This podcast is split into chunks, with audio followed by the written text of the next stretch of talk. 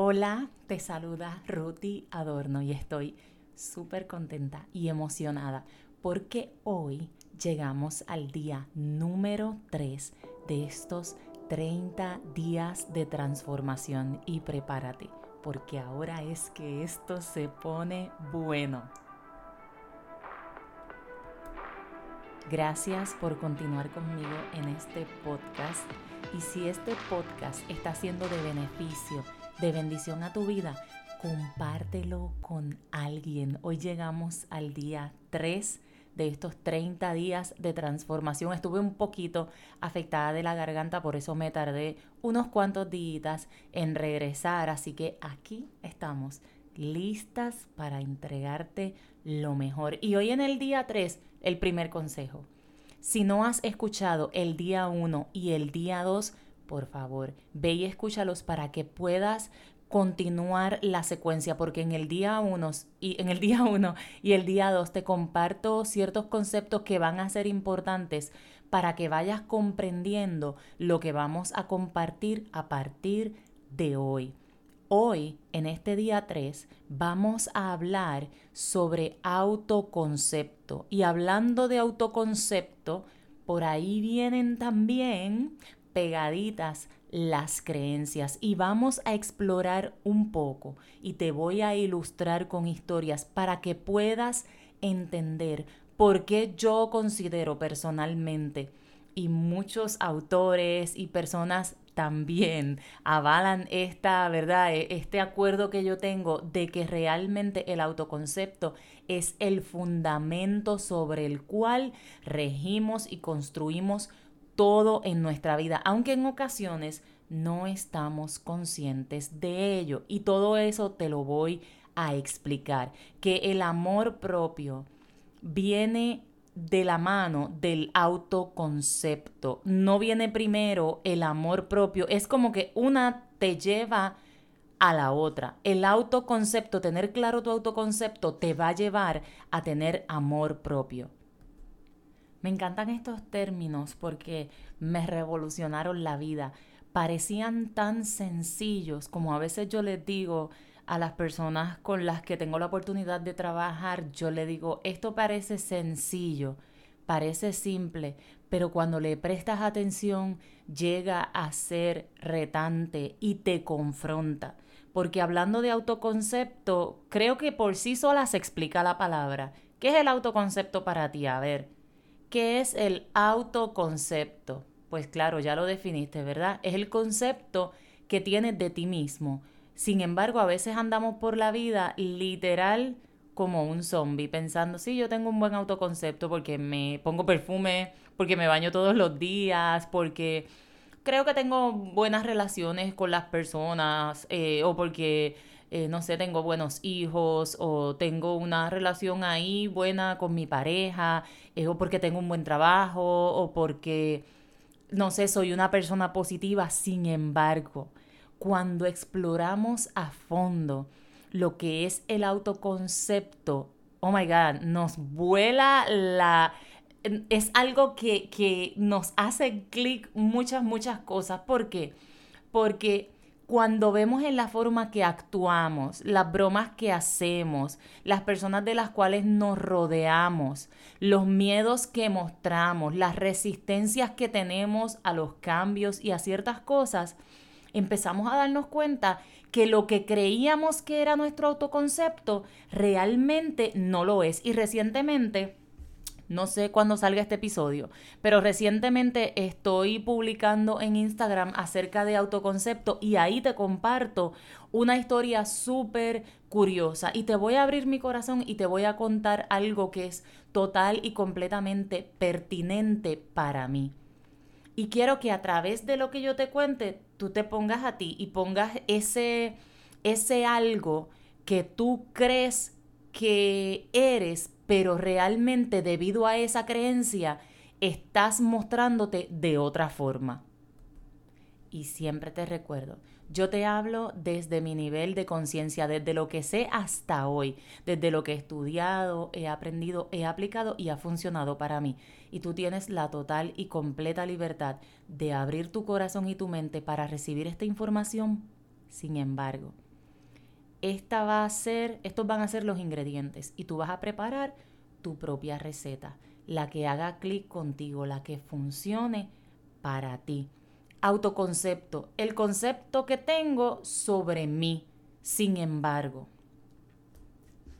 sin juzgar, solo observando, sin juzgar, sin criticar, porque cada persona vive de acuerdo a las creencias que tiene y a la información que conoces. Pero si tú estás aquí y tú me estás escuchando, quiere decir que tú estás en el proceso de transformación, estás buscando una explicación, estás buscando entender para qué, para transformarte, porque hay algo que dentro de ti como que está diciéndote, hay más, hay mejor para ti. Y entonces por eso estás aquí. El autoconcepto, ese concepto que tienes de ti mismo, muchas veces se ve, no muchas veces, es que todo el tiempo está siendo influenciado por la creencia. Ejemplo, vamos a tocar algunas creencias. Por ejemplo, hay personas que si no están planificando o trabajando, no se sienten merecedoras de tener dinero, abundancia o de disfrutar del bienestar y de las experiencias que el dinero trae. Por eso sienten que si están, un ejemplo, durmiendo en la casa, no sé, por dos o tres días o simplemente descansando, sienten que no pueden estar sin hacer nada porque tienen una creencia tan fuerte, inculcada, de que para generar ingresos, tienes que esforzarte, tienes que sudar, tienes que trabajar, que le molesta incluso. ¿Has visto estos jóvenes influencers, niños? ¿Qué de malo tiene el que ellos estén ganando dinero si eso a mí no me afecta? Yo no vivo allá, yo no tengo que ver con ellos, al contrario. Qué bonito ver personas progresando, qué bonito ver personas divirtiéndose, qué bonito ver personas haciendo lo que les gusta. Entonces, hay personas que tienen la creencia tan arraigadas que no solo se afectan ellos mismos, sino que le afecta lo que pasa con los demás. Estas son creencias que traemos porque, por ejemplo, esto es una observación sin juicio, sin sin, juzgar, sin culpar, porque cada persona, nuestros padres, nuestros abuelos y por ahí para arriba toda esa cadena nos enseñó lo mejor que pudo dentro de la información que tiene. Entonces, nuestros padres, nuestros abuelos, nuestros bisabuelos y por ahí para arriba fueron enseñando a la siguiente generación el dinero no crece en los árboles, tienes que sudar para ganarte el dinero, el dinero no lo regalan. Y luego tú te empiezas a dar, por ejemplo, con un negocio que se vuelve próspero y abundante y, recibes mucho dinero en menos de un año. Entonces tú dices, espérate un momento, esto sí es posible. Sí es posible. Esa creencia no funciona para mí. Esa creencia no funciona para mí.